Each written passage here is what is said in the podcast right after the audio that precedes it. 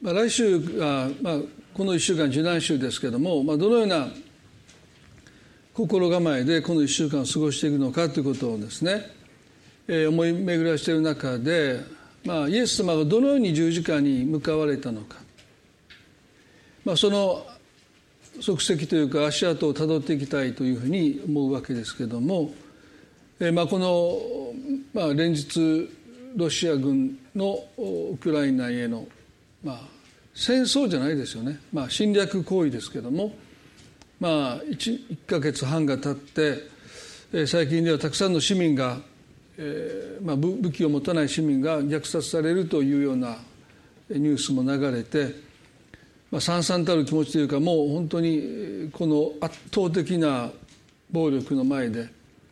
まあ、国連も機能しないしいろんなえー、それを阻止できる手立ても見当たらない中で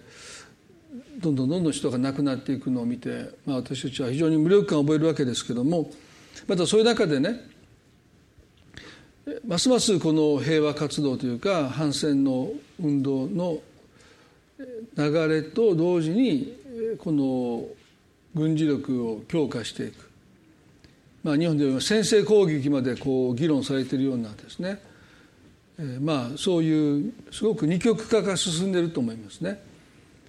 湾岸戦争の時に私アメリカにいましたので、まあ、ポートランドの街で戦争反対派と、えそして賛成派の人たちがこう一触即発のようなもう殴り合いになるようなですねそういう道路を挟んでお互い罵り合うようなそういう場面にも出くわしましたけれども、まあ、本当に今こう世界が分断されているなというふうに皆さんも感じておられると思いますよね。こういう戦争という、まあ、本当に圧倒的な暴力の前でクリスチャンは何を考えて何をすべきなのかということをですね、まあ、この示談史を控えてご一緒に考えたいと思います。まあ、十字架という一つの暴力無実のキリストを十字架で殺すというですね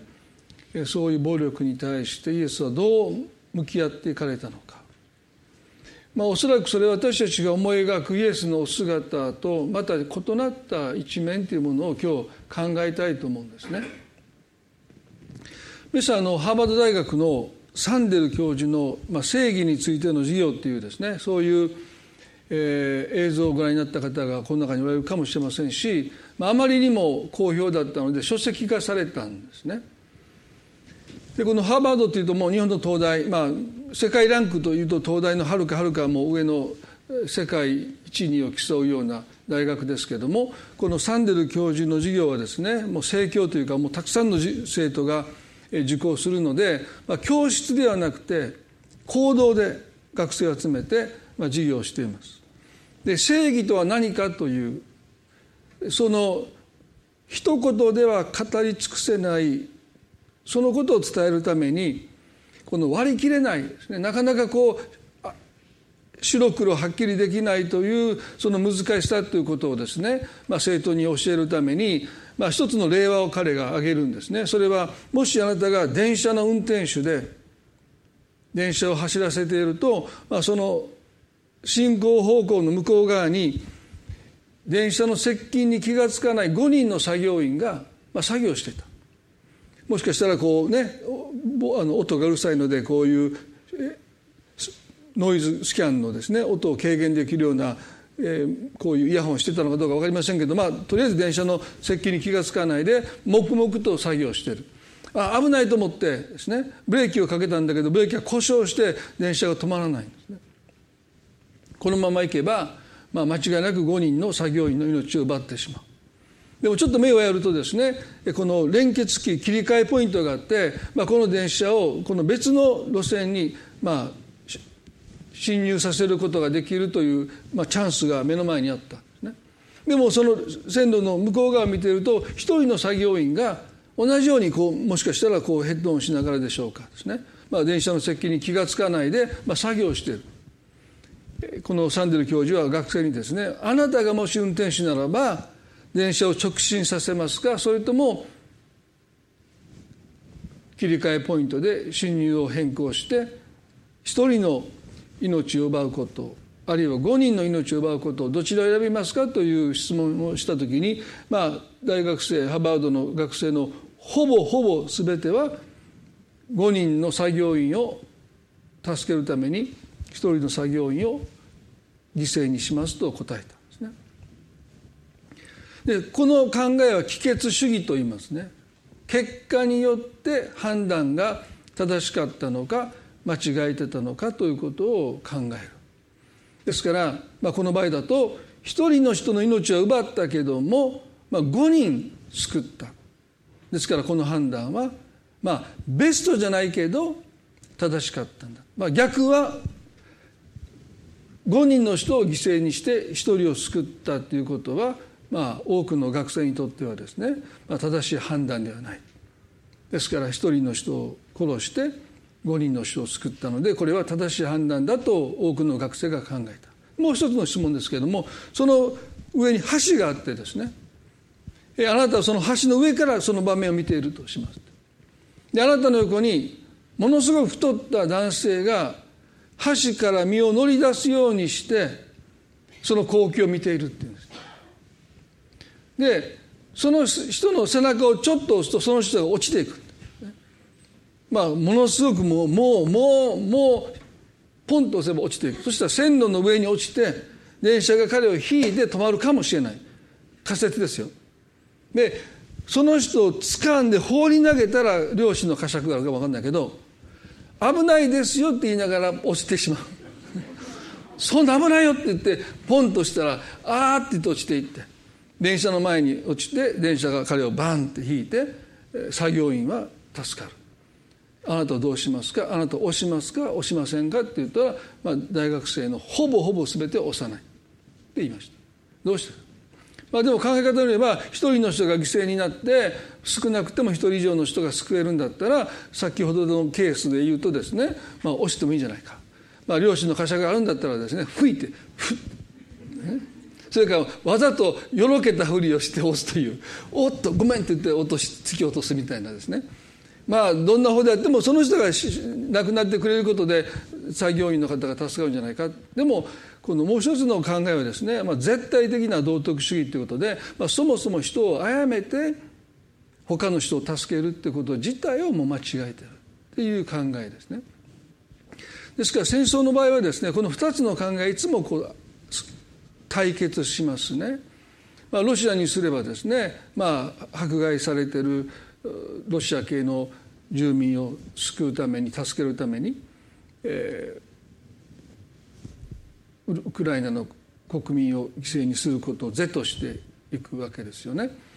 でも絶対的な道徳主義に立つ人たちにとっては人を殺してまで他の人を救うなんてことはもうそもそも間違えてるんだっていうことが、まあ、そのずっと議論されて、まあ、なかなか一致点が見当たらないですよね。私たちクリスチャンはそういう中でまあ白か黒かという議論に巻き込まれてはならないと思うんですね。こんなふうに言うんですよ。もし武器を持った兵士があなたの家に来た時にあなたは武器を取って戦いますか？それともあなたの目の前で家族が見殺しされるのを黙って見ていますか？というこの二者択一の質問っていうのはね誘導なんですね。白か黒かの世界で私たちはそんな単純にですねこの暴力について戦争について語れないんですけどもこういう質問されたらですねほとんどの人は武器を取って戦うって言うんですよね。誘導なんですね。私たちはこのもう一つの選択肢をいつも持たないといけないと思います。白か黒かでこんなに大きな物事に対して立場を決めるっていうのはですね非常に乱暴です、ね、だから私こう思うんです。まあ、サンデル教授言わなかったんだけどあなたがもし運転手で電車を走らせて同じ場面に出くわしました、ね、5人の作業員が作業してる。そしてもう一つの線路の方には一人の作業員が作業してるんだけどもよくよく見ると自分の息子だった。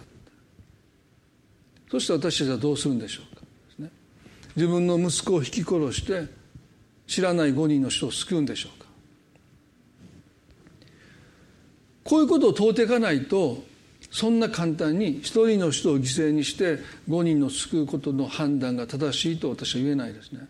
もし僕が運転手だったら一人の人が自分の息子だったら5人の人を引き殺すかもしれません。分かんないですよ。その時に私たちは自分がどういう行動をとって何を是として選択するなんていうことはね分からないと思います。まあ実際にあった話ですよね。一つの話は。箸の下ろす揚げ作業する仕事をしている方がですね息子を連れて職場に行った時に、えー、向こうから電車が来て、まあ、この船が通る運河のところでですね船が通る時は船が橋に当たるので船橋を上げてですね船が通った後橋を下ろすんですけど、まあ、船が来たで向こうが列車が来た時に橋を下ろす時にですね息子の姿が見当たらなかったので探したらちょうど橋を下ろすところのこのところに息子が引っかかって、えー、そこから出れないんですね。で列車がどんどん迫ってきて警笛を鳴らして向こうに止まってもらおうとしたけど間に合えなかった時にその人がしたことはもう橋を下ろしたんですね。そして、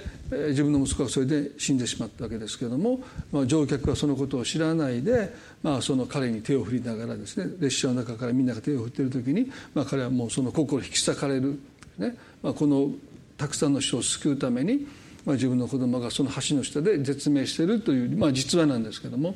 まあ、そういうことがありました。ですね。ですから彼の取った行動に対して称賛する人もいればなんていう父親だってまあ、そんなふうに彼をすごく批判した人もいると聞きました。まあ、今日私たちはねこの第三の選択肢ということを少し考えたいと思うんですね。イエス様は悪に対して暴力に対してどのような態度をお持ちになったのかもう少し言えば罪のないご自身を殺そうとしたいや殺したあの十字架に向かってイエスはどのような心構えで態度で向かわれたのかということを私たちは考えたいそれがおそらく私たちクリスチャンが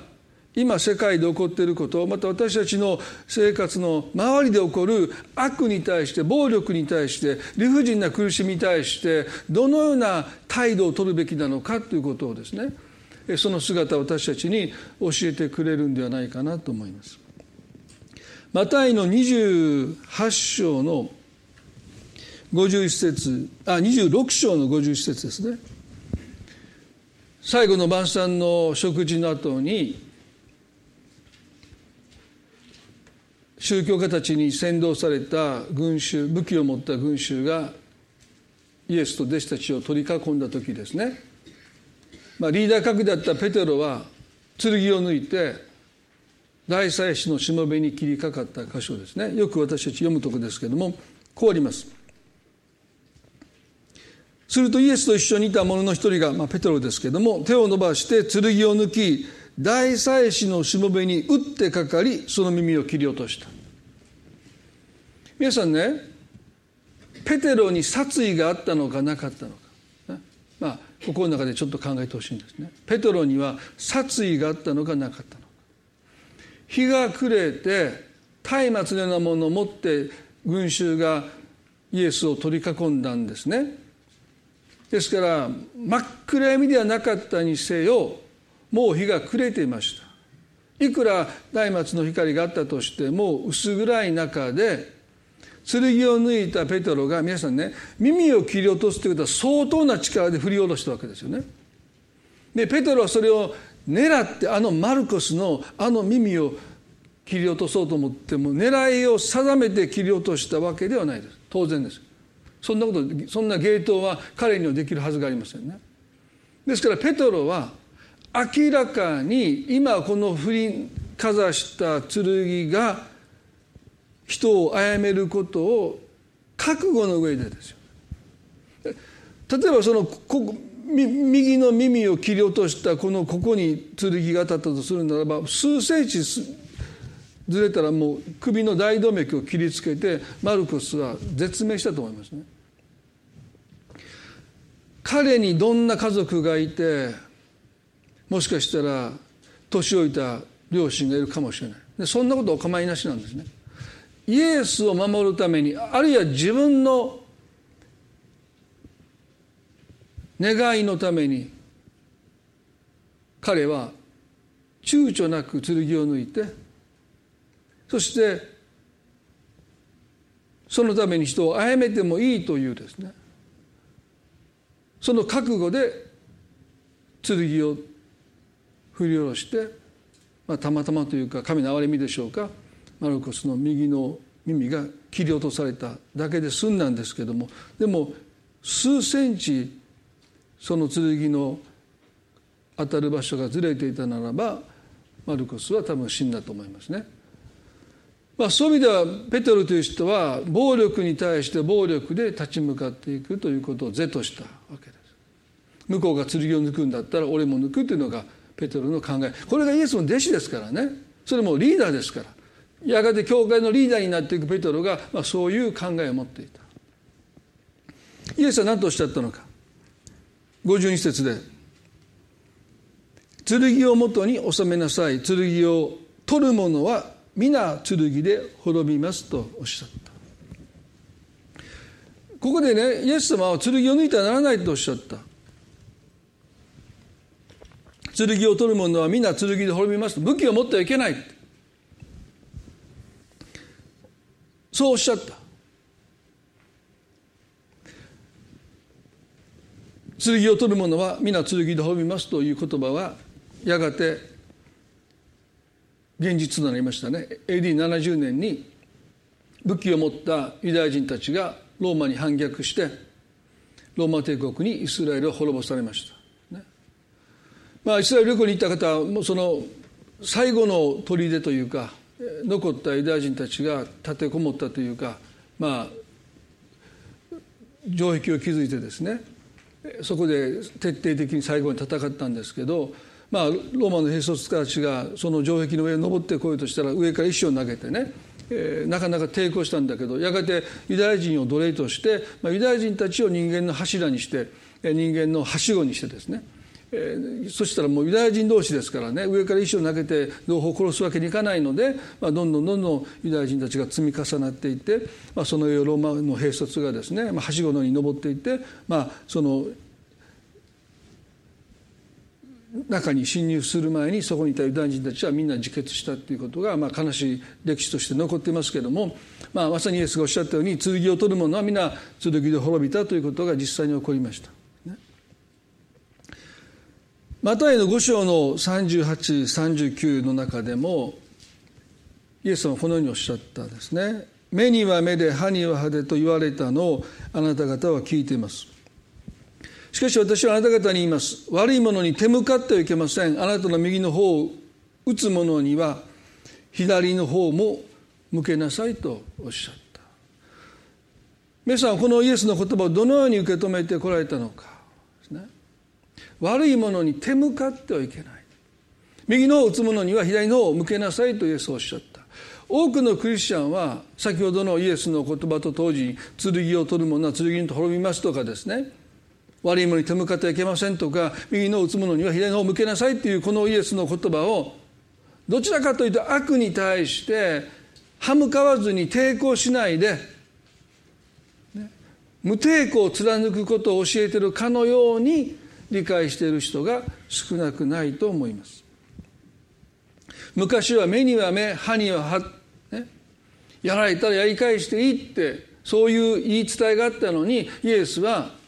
その言い伝えに対して悪いものに手向かってはいけない。右のを耐えたならばあなたの左のを向けなさいとおっしゃった。それを聞いていたユダヤ人たちはそしてイエスの弟子たちも納得しなかったと思います。弟子たちはイエスが政治的な救世主になってローマの支配から自分たちを解放してくれると信じていたので右の方を打つ者に左のを向けなさいというこのキリストの言葉はどうしても納得できなかったと思います。まあ、前にも皆さんにお話をしたんですけど、まあ、3人の息子の誰かと言いませんけど小さい頃ね正当防衛を教えました向こうが殴ってきたらまあそれ以上殴られることがないように何らかのアクションしていいと。まあ、それは相手を殴り殴り飛ばすというわけじゃなくてですね。何らかの抵抗していいって分かったで学校が電話かかってきてお宅の息子さんがあの友達を殴りましたって、まあ、正当防衛なのにと思ったんですけど家に帰ってよくよく聞いてると殴られそうになったので殴ったって。でなんで僕が怒られなあかんねやって。お父さん言うたんやんか。殴られそうになったら自分を守るために殴ってそんなこと言ってないわって。殴られて殴られてやめてやめてってずっと無抵抗でいるのはよくないので、まあ、相手をちょっともう押し押し押しのけるとかっていうね。その自分を守るために何らかのことはしていいけどやばいボッコンって殴ったんですね。もうそれは先制攻撃やって言って、まあ、ずっと納得してない顔してましたけど、まあ誰、誰のこと言ってるか知ってる方は分かると思うんですけどね。まあそれはあかんでそれは先制攻撃だっていう話をしたんですね。まあ、ここではね正当防衛すらイエスは否定したのか右の方を打たれたならばそこから逃げていきなさい。だったら分かります。でも右の方を打つ者になぜ左の方を向けていかないといけないのか。正当防衛すらクリスチャンは許されないのかというふうにも思えてしまう聖書の歌詞です。イザヤ書の53の7に預言者イザヤは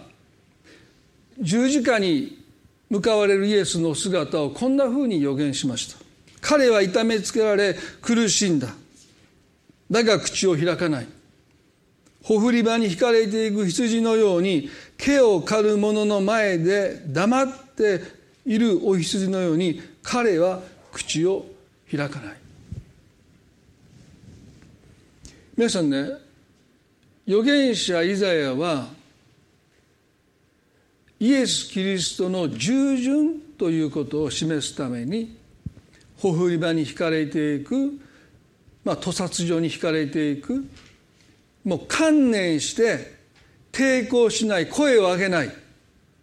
もう自分はどんなに抵抗したって殺されるんだということを悟って観念して黙っている羊のようだと語った時にねそれは父なる神に対する従順からこの方は黙っているだけであって観念して黙っているわけじゃないんですよ。観念しても叫ぶことも抵抗することもやめたわけじゃないのにどうしてもこの箇所を読んでしまうとですねあイエス様ももうジタバタしたってもうこの力の前ではどうにもならない観念して十字架に無理やり連れて行かれて殺されたように私たちはもしかしたら思うかもしれない。ほふり場に引かれていく羊の姿を思う時ね何かそういう無力さ無抵抗というものをそこで私たちは感じるかもしれません。でもねこの姿は父なる神様に対するキリストの従順さを預言者イザヤを伝えようとしてるんであって無実のものを十字架で殺すという暴力に対して悪に対してイエス・キリストが無抵抗で観念して諦めて引き連れていかれている姿をイザヤが語っているわけではないです。ここで彼は繰り返しね口を開かない口を開かないと言いました。これは大祭司カエパの前でイエスが神を冒涜した罪を訴える偽りの証人たちが次から次から出てきて私はこの人が神を冒涜する言葉を聞きましたという嘘の証言をしましたよねそして大師カエバはイエスは抵抗すると思ったんですそんなこと言ってないご自分を弁護するとおそらく考えていたなのにこの方は口を開かないんですね。かえってカヤパの方が不安になっていく。なぜどう見たって嘘偽りが明らかなのにイエスは黙っておられる。ご自分を弁護することをなさらない。でそれは多分大祭司カエパが想像した予想したイエスの姿ではなかったと思います。抵抗されると思った。でそういう抵抗するイエスを無理やり力ずくで十字架につけていくことを彼らはおそらく考えていたんだろうと思うんです。なのに黙っているイエスを見て彼の方が不安になってきてこう言いましたよねこれはもう開かなくてもいいですけど先週も少し取り上げた形ですけどもマタイの26章の62節で「何も答えないのですか？この人たちがあなたに不利な証言をしていますがこれはどうなのですかって大祭司カエバは自分たちがイエスを死に至らせるために偽りの証人たちを雇って不利な証言をさせているのにもかかわらずイエスがあまりにも口を開かないので何をこの人心配してるんでしょうね。私この箇所を読むためにねもういつも突っ込みますよ。あんたのせいやろと。こう首謀者ですからね。でも一言もイエスが口を開かないのでイエスを神への冒涜罪で死刑を判決を下そうと考えてるカヤパですらイエスの身を案じてるわけですよ。黙ってるから。なんで次から次から人々があなたに対して不利な証言をするのにあなたは自己弁護しないのか。そして彼はこう言いました。私は生ける神によってあなたに命じます。あなたは神の子キリストなのかどうかその答えを言いなさいと言いました。イエスはあなたの言う通りですとお答えになった。イエスは自己弁護はなさらなかったけどもあなたは生ける神の子キリストなのかというこの問いだけには口を開かれてあなたの言う通りですとお答えになった。それ以外イエスはご自分を弁護するために口を開かなかった。ほふるわに控えていく羊のように黙っとられた。第一祭司は衣を引き裂いた。言いました。神への冒涜だ。これでもまだ承認が必要でしょうか。あなた方は今神を汚す言葉を聞いたのですと。イエスの死刑がここで決定しましたよね。まあ、もちろんユダヤ人がローマの属国の状態にありましたので、まあ、死刑を執行できなかったゆえに、まあ、やがピラトにその身が委ねられていくわけですけれどもでも建前上というかですねユダヤ人の中ではもうこの人は死に当たるんだという一つの死刑宣告が言い渡された。皆さんねあの預言者イザヤがほふり場に引かれていく羊のように黙っていたと語ったイエスのお姿がまた大祭司カエパの前で次から次から証人台でイエスについて嘘の証言をしているそのことに対して黙っておられたキリストの姿が重なるわけですけども繰り返しますけども彼は観念したわけじゃないんですよ。一国の、まあ、大祭司なんていうのはもう国の政治的なリーダーの上にいるわけですからねその国を挙げて一人の男を殺そうとしたこの組織的な暴力の前でイエスが観念して黙っていたわけじゃない父への従順ということがイエスの口を沈黙させたわけですよね。でそれはこのマタイの5章の39でイエスがこうおっしゃった。悪いものに手向かってはいけません。あなたの右の方を打つ者には左の方を向けなさいとおっしゃった。このキリストの言葉の本意が真意がクリスチャンにあまり伝わっていないということがですね。このウォルター・ウィンクという教授がそのことを指摘しました。で彼は非暴力の抵抗ということをあの南アフリカのアパルトヘイド、まあ、人種隔離政策の、えー、時にですね、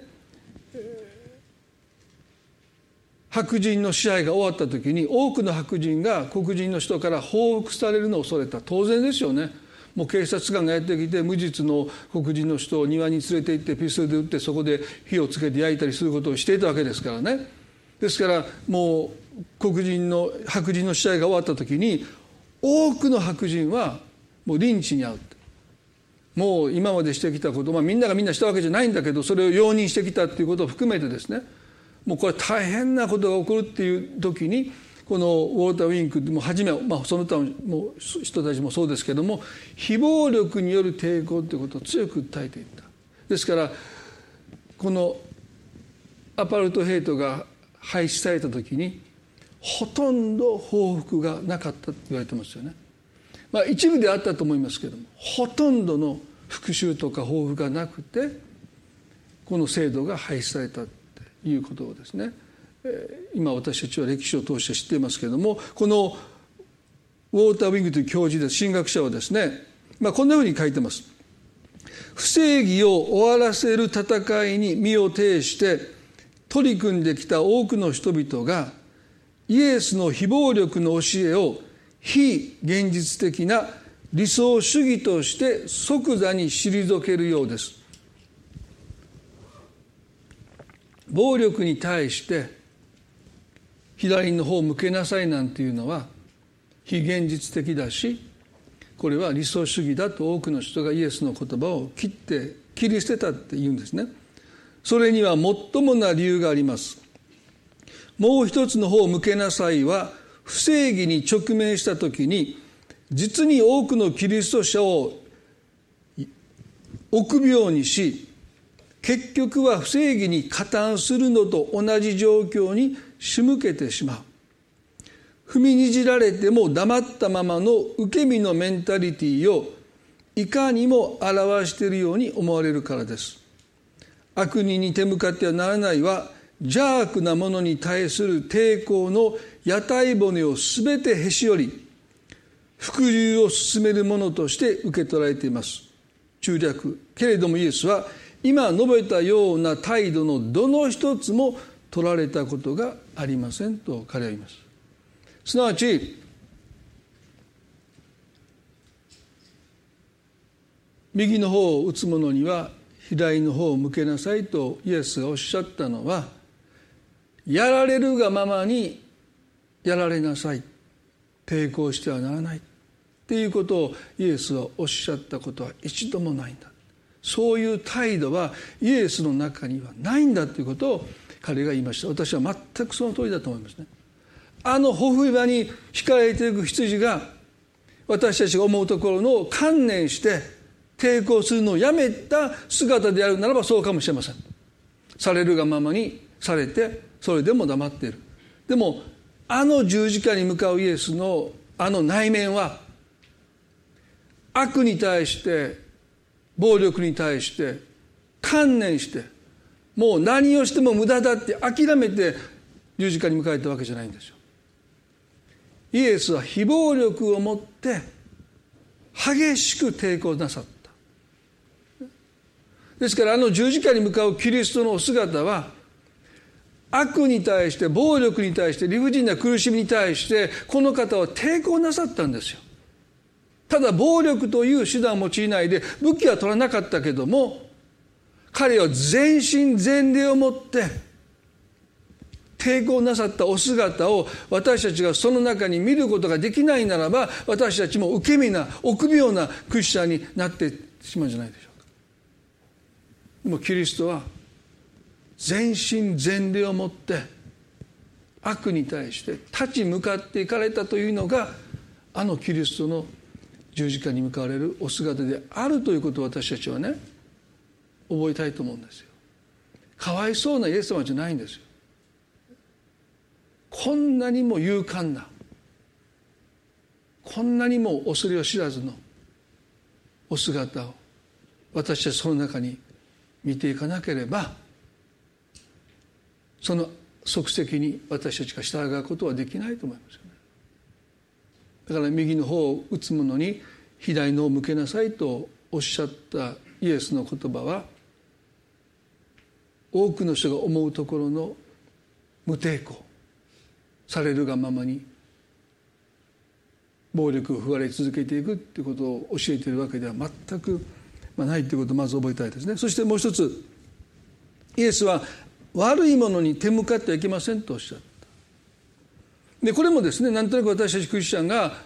悪に対して暴力に対して無抵抗見て見ぬふりをするような消極的な態度を私たちの中に生んでしまう一つの誤解を与えている聖書の箇所だと思いますね。1611年にイングランドのイギリスの国王がジェームス一世がですね聖書の原文ヘブライ語とギリシャ語を英語にそれも王が読むのに耐えるだけの素晴らしい英語の訳に翻訳するようにということを命じました。キング・ジェームス・バージョンっていうの訳、まあ、私がアメリカに留学した時にはまだクリスチャンの中でキング・ジェームス・バージョン、まあ、この1611年にこのジェームス一世が命じた聖書の翻訳を読んでる方いましたよ。まあ口語訳もそのキング・ジェームス・バージョンっていう訳をベースに日本の口語訳も訳されたわけですけどもまあ今いるかどうか分かりませんけどもなぜかというと、まあ、英語ではね何時って今皆さん何時ってみんな時計見ますか若い子。皆さん何時って聞いてえ何時って時計あるやろみたいな。多分ここでは皆さんそういう話しないみんな笑っててね。でも第三礼拝で何時って。みんな時計見ますよ。だからもうそんなことあんまり使わないですね若い人たちはね。ですからまあ今から30年ぐらい前アメリカのクリスチャンたちは、まあ、今ももしかしたらキング・ジェームズ・バージョンの方いるかもわからない。すごくいい訳です。だから400年経っても読まれてるってことは英語の英語として素晴らしいんでしょうね。でも一つの問題があったって。多くの英語圏で愛されて読まれてる聖書なんだけどこの箇所です。ローマのごめんなさい。マタイの5章の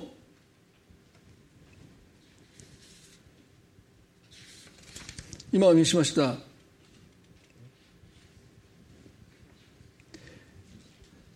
悪いものに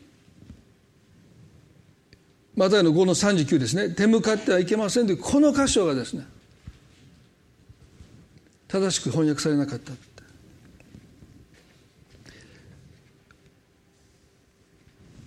ウォータミがこう言いました。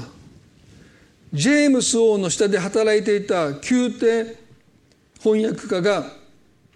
アンティステーナイ、まあ、これは手向かってはならない悪いものに手向かってはならないを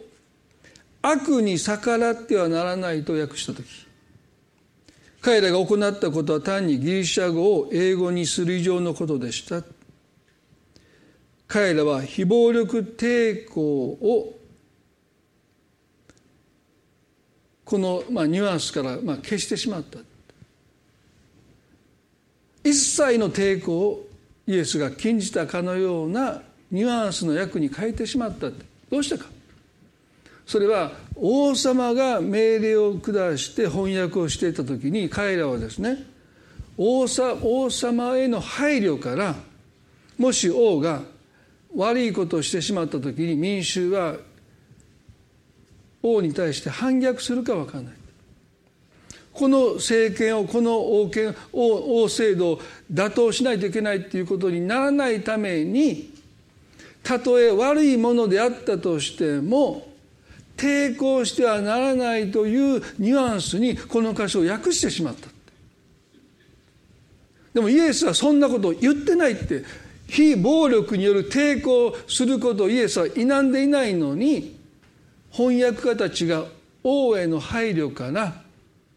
一切の抵抗をイエスがあたかも否んでるかのような役にしてしまったということをこのウォーター・ウィンクは指摘するわけですね。で私はその通りだと思います。だから彼はね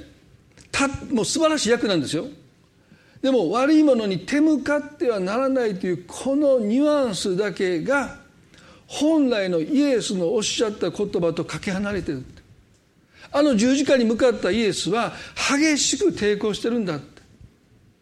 全身全霊を持って悪に立ち向かっていかれたそのお姿をクリスチャンたちがもしその中に見ることができなかったなら私たちもやっぱり悪に対してどこか諦めてどこかもう観念して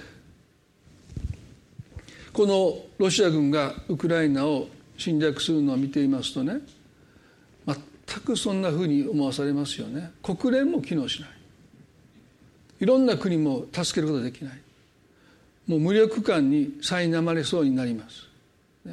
もう行き着くところまで行くしかもう終わらないんじゃないか。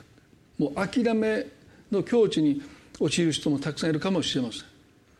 まさにほふり場に惹かれていくキリストの姿を無抵抗なキリストのお姿として見てしまうならば私たちもそのような即席に習うものになっていくかもしれない。でもね皆さんこの受難史私たちは神様は私目を開いてくださって悪に対してこの方は一人全身全霊を持って激しく抵抗なさってるそのお姿をその中に見ていきたいですね。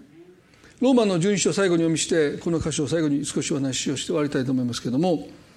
ローマの12章の19節で聖書はこう言いました。愛する人たち自分で復讐してはいけません。神の怒りに任せなさい。それはこう書いてるからです。復讐は復讐は私のすることである。私が報いをすると主は言われる。聖書は復讐してはいけないと命じます。でも無抵抗を命じてるわけじゃない。どうして復讐してはならないかというと私たちが敵を憎む時にその憎しみが私たちをやがて支配するからですね。ですから究極の敵は罪ですから悪い人に立ち向かっていく時にその人に復讐する時に私たちは罪の力を借ります。暴力に対して暴力で立ち向かうということは私たちはその暴力に対して罪の力を借りて勝とうとします。でも皆さんね罪に助けてもらって悪い人に勝ったツケは返済不能なぐらいに私たちに重くのしかかってきますよ。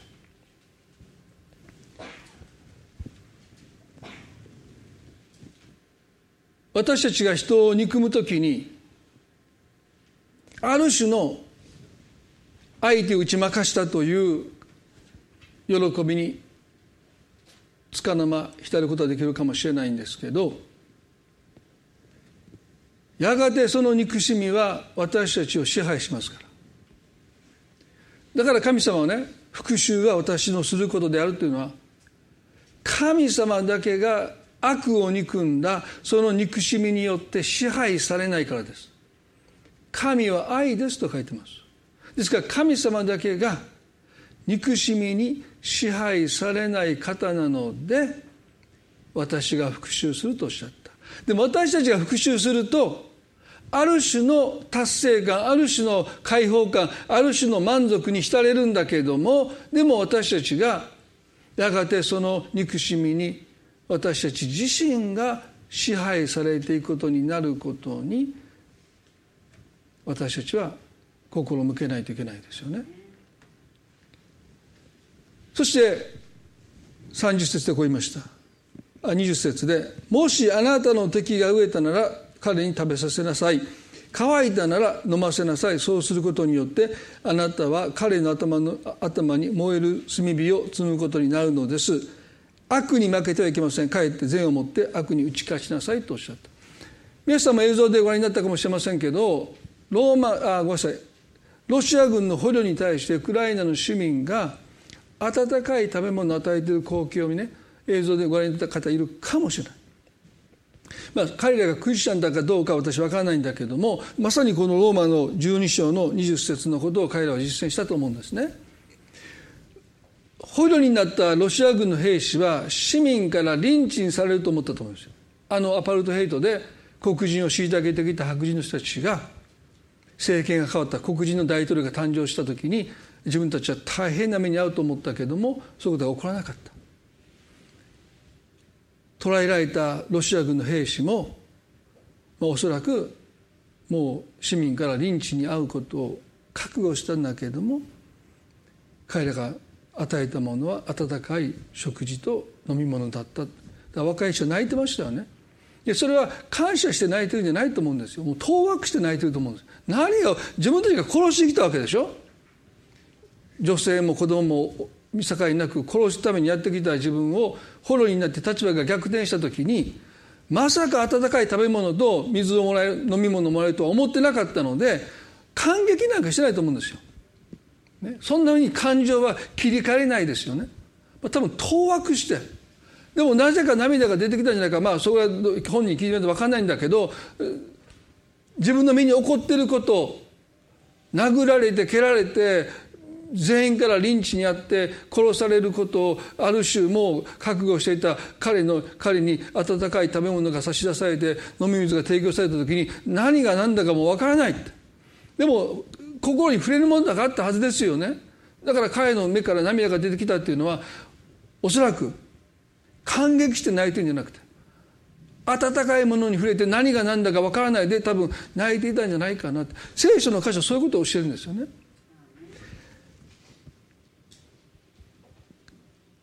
そうすることによってあなたは彼の頭に燃える炭火を積むことになるのですって書いてあるんですでこれはいろんな解釈があるんだけども一つのそして私が同意する解釈は悪に向かって悪で立ち向かうならばまあエスカレートしますよね当然。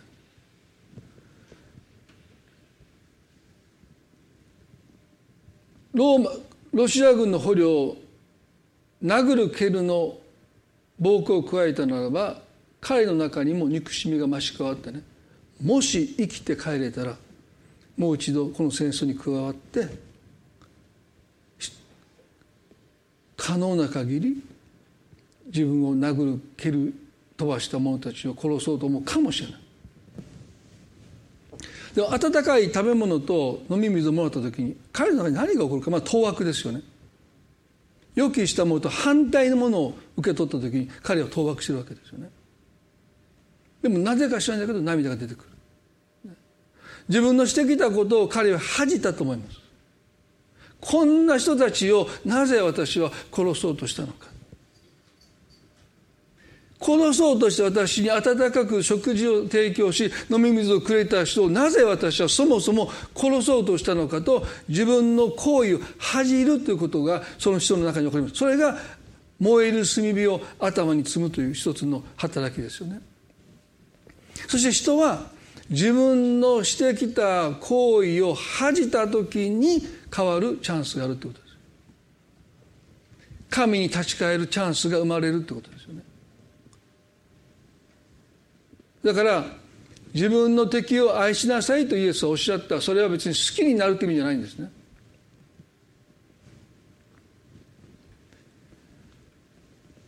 神がその人を正しく扱うことによってそしてその人が自分のした行為を恥じることによってもしかしたら神に立ち返るチャンスがあるかもしれないので悪に向かって悪に立ち向かってはならない。善をもって悪に打ち勝ちなさい。そういうことですね。皆さん私たちはね本当に今圧倒的な暴力の前でまあ難民の方に多くの方が献金してくださって支援を送ってますけども、まあ、それでもね圧倒的な暴力の前でなすすべがなくただもう呆然と立ち尽くしているかのように感じますけども神様私たちにねこの受難主願っていることはもう一度イエス様十字架に向かっていくイエス様の姿を私たちは黙想しながらですね全身全霊を傾けて悪と戦ったキリストの姿を心に描きながら悪に負けてはいけませんというこの言葉を受け止めていきたい。それは今世界で起こっている大きな悪だけじゃなくて私たちの身の回りで起こる私たちの生活の中で起こってくる悪に対して私たちは無抵抗とか、ね、観念するということではなくて負けてはならないそして善をもって悪に打ち勝ちなさいというこの言葉を一人一人が自らの生活の範囲の中で受け止めていくということがクリスチャンの連帯だと思うんですね。もし世界中のクリスチャンが悪に負けてはいけませんってかえって善をもって悪に打ち勝ちなさいという大きな悪にではなくて私たちの生活の中にある悪に対して私たちがイエスが立ち向かわれたように私たちも立ち向かっていくならばそういうクリスチャンが連帯していくならばそこに大きな力があるんじゃないかな。そのことを私たちはね少なくても観念して無力感に陥ってもう行くところまで行くしかない。もう見てるしかない。で諦めてしまわない。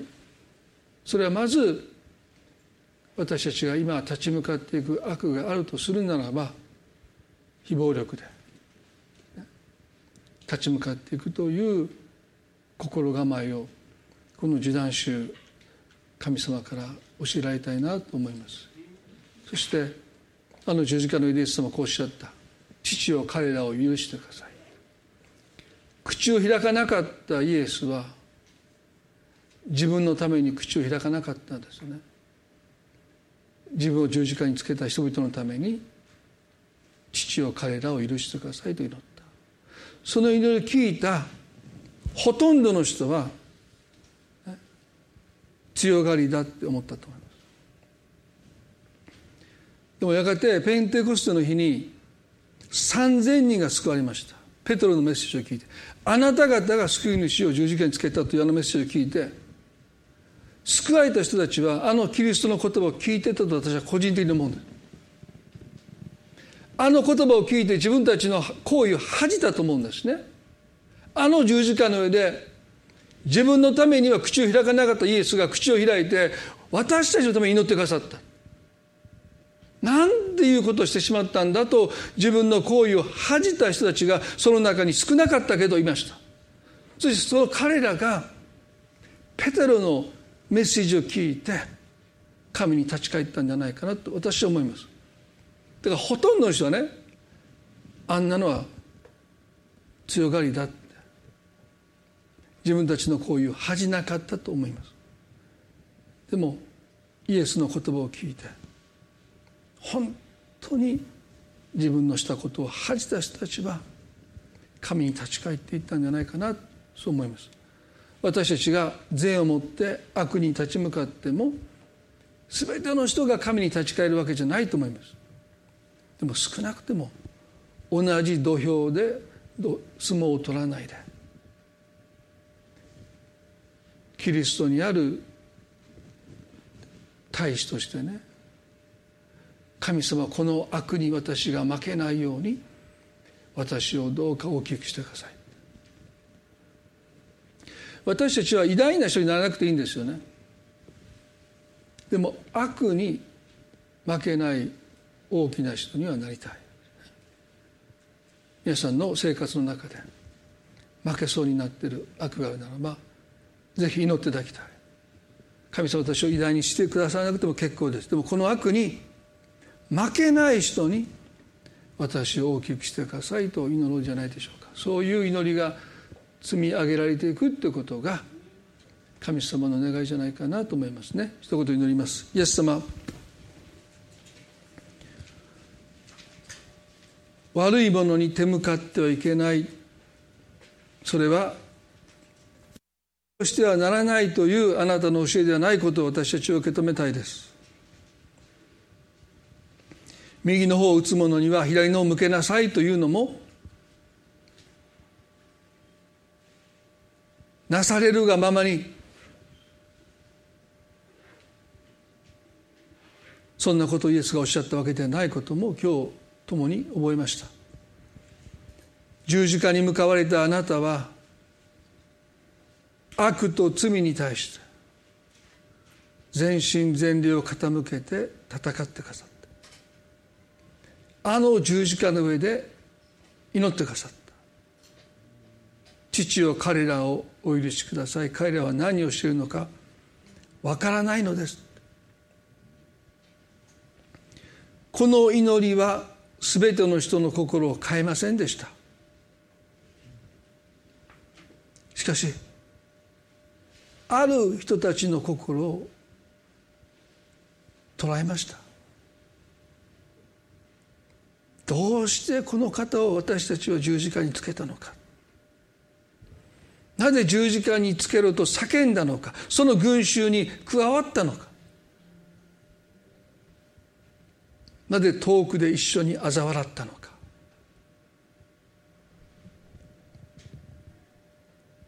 キリストの言葉は彼らの頭の上に燃える炭火として積まれてきました。やがてペトロのメッセージを聞いてそのような人たちは神に立ち返ってきました。私たちは理想主義ではありません。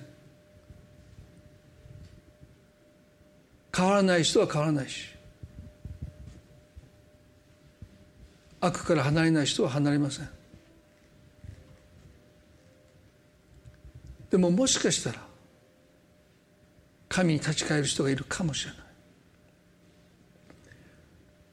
どうか私たちが悪に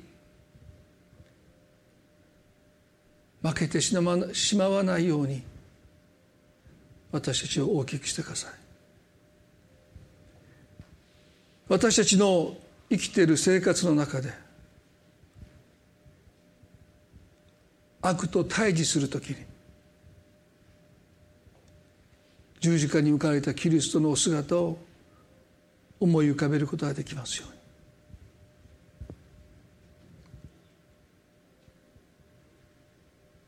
この1週間あなたのそのようなお姿を黙想しつつ抵抗するクリスチャンとして地の塩として私たちがこの場に置かれていることをもう一度受け止めて歩んでいく一人一人としてくださるように祈ります。この礼拝を感謝します。愛する私たちの主イエスキリストの皆によってこの祈りを見舞いにお捧げいたします。アメン。それではご一緒に賛美をしていきたいと思います。丘に立てる腹削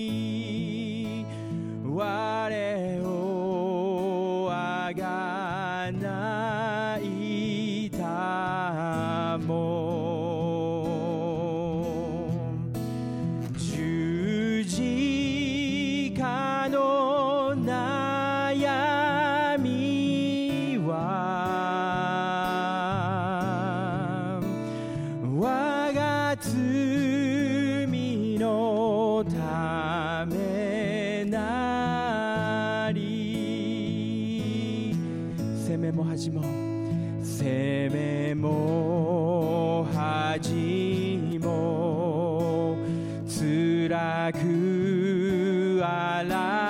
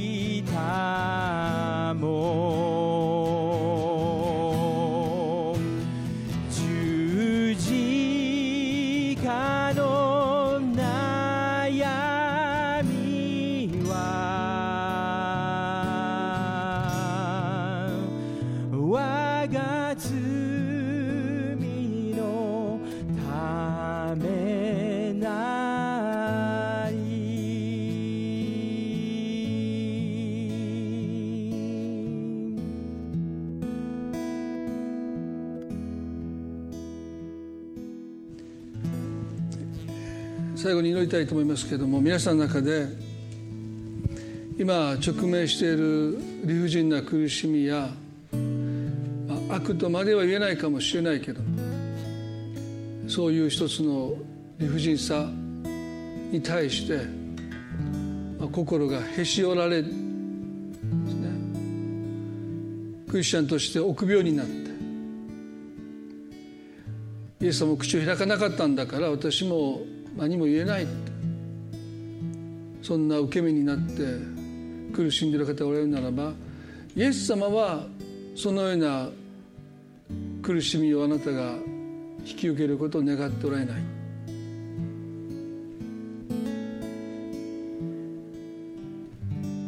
ノーとはっきりと口を開いて言えることができる。勇気を神様が与えたいと願っている方がいるように思うんですね。もしあなたがノーという勇気がなくて口を開けないでいるならば神様は今日あなたにキリストの心を与えてくださって喧嘩腰ではなくて声を荒げるわけでもなくてでも毅然とノーと理不尽な苦しみに対して言える勇気を今日与えてくださるように祈りたいと思うんですね。どうかもし今日そのようなキリストの心その勇気を神様私にくださいと願う方はね短く祈りたい心の中でぜひ一緒に祈ってください。神様あなたのお言葉をどこか誤って理解してきました。右の方を打つ者には左の方を向けなさいとおっしゃったのでもう私は何も言えないと思っていましたがイエス様あなたは理不尽な苦しみをに甘んじなさいとなんておっしゃっていない。理不尽な苦しみに対して抵抗することをあなたは教えてくださった。それが十字架のあなたのお姿です。どうか私に理不尽な苦しみに対してノーと毅然と相手を攻撃するわけでもないし喧嘩腰でもなくてただノーときりと言える勇気を私に与えてください。それがあなたの願いです。今日そのことを知りました。どうかその心あなたの心勇敢な心を私たちにお与えください。